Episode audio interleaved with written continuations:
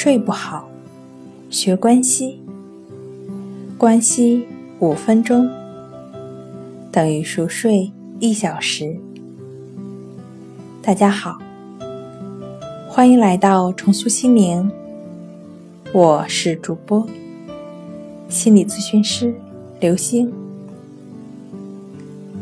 今天要分享的作品是睡眠开始障碍，你有吗？任何人都有可能遇到睡眠障碍。如果了解熟睡的真相，就能逃过此劫。那睡眠障碍呢？又可以分为睡眠开始障碍和睡眠中觉醒障碍。睡眠开始障碍是指睡觉前。必须经过特定的程序才能入睡。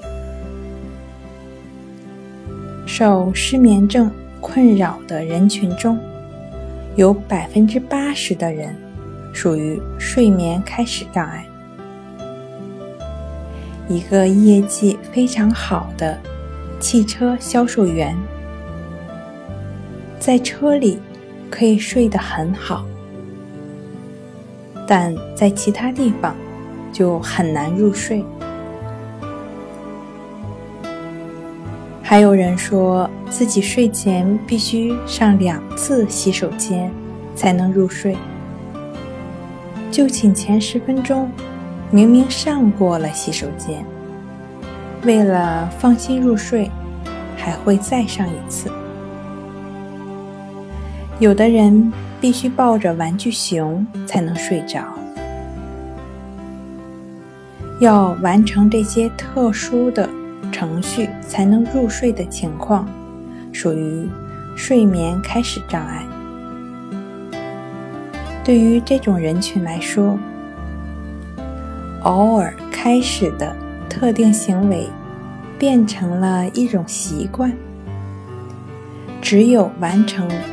这种特定的行为，大脑才会分泌出睡眠荷尔蒙。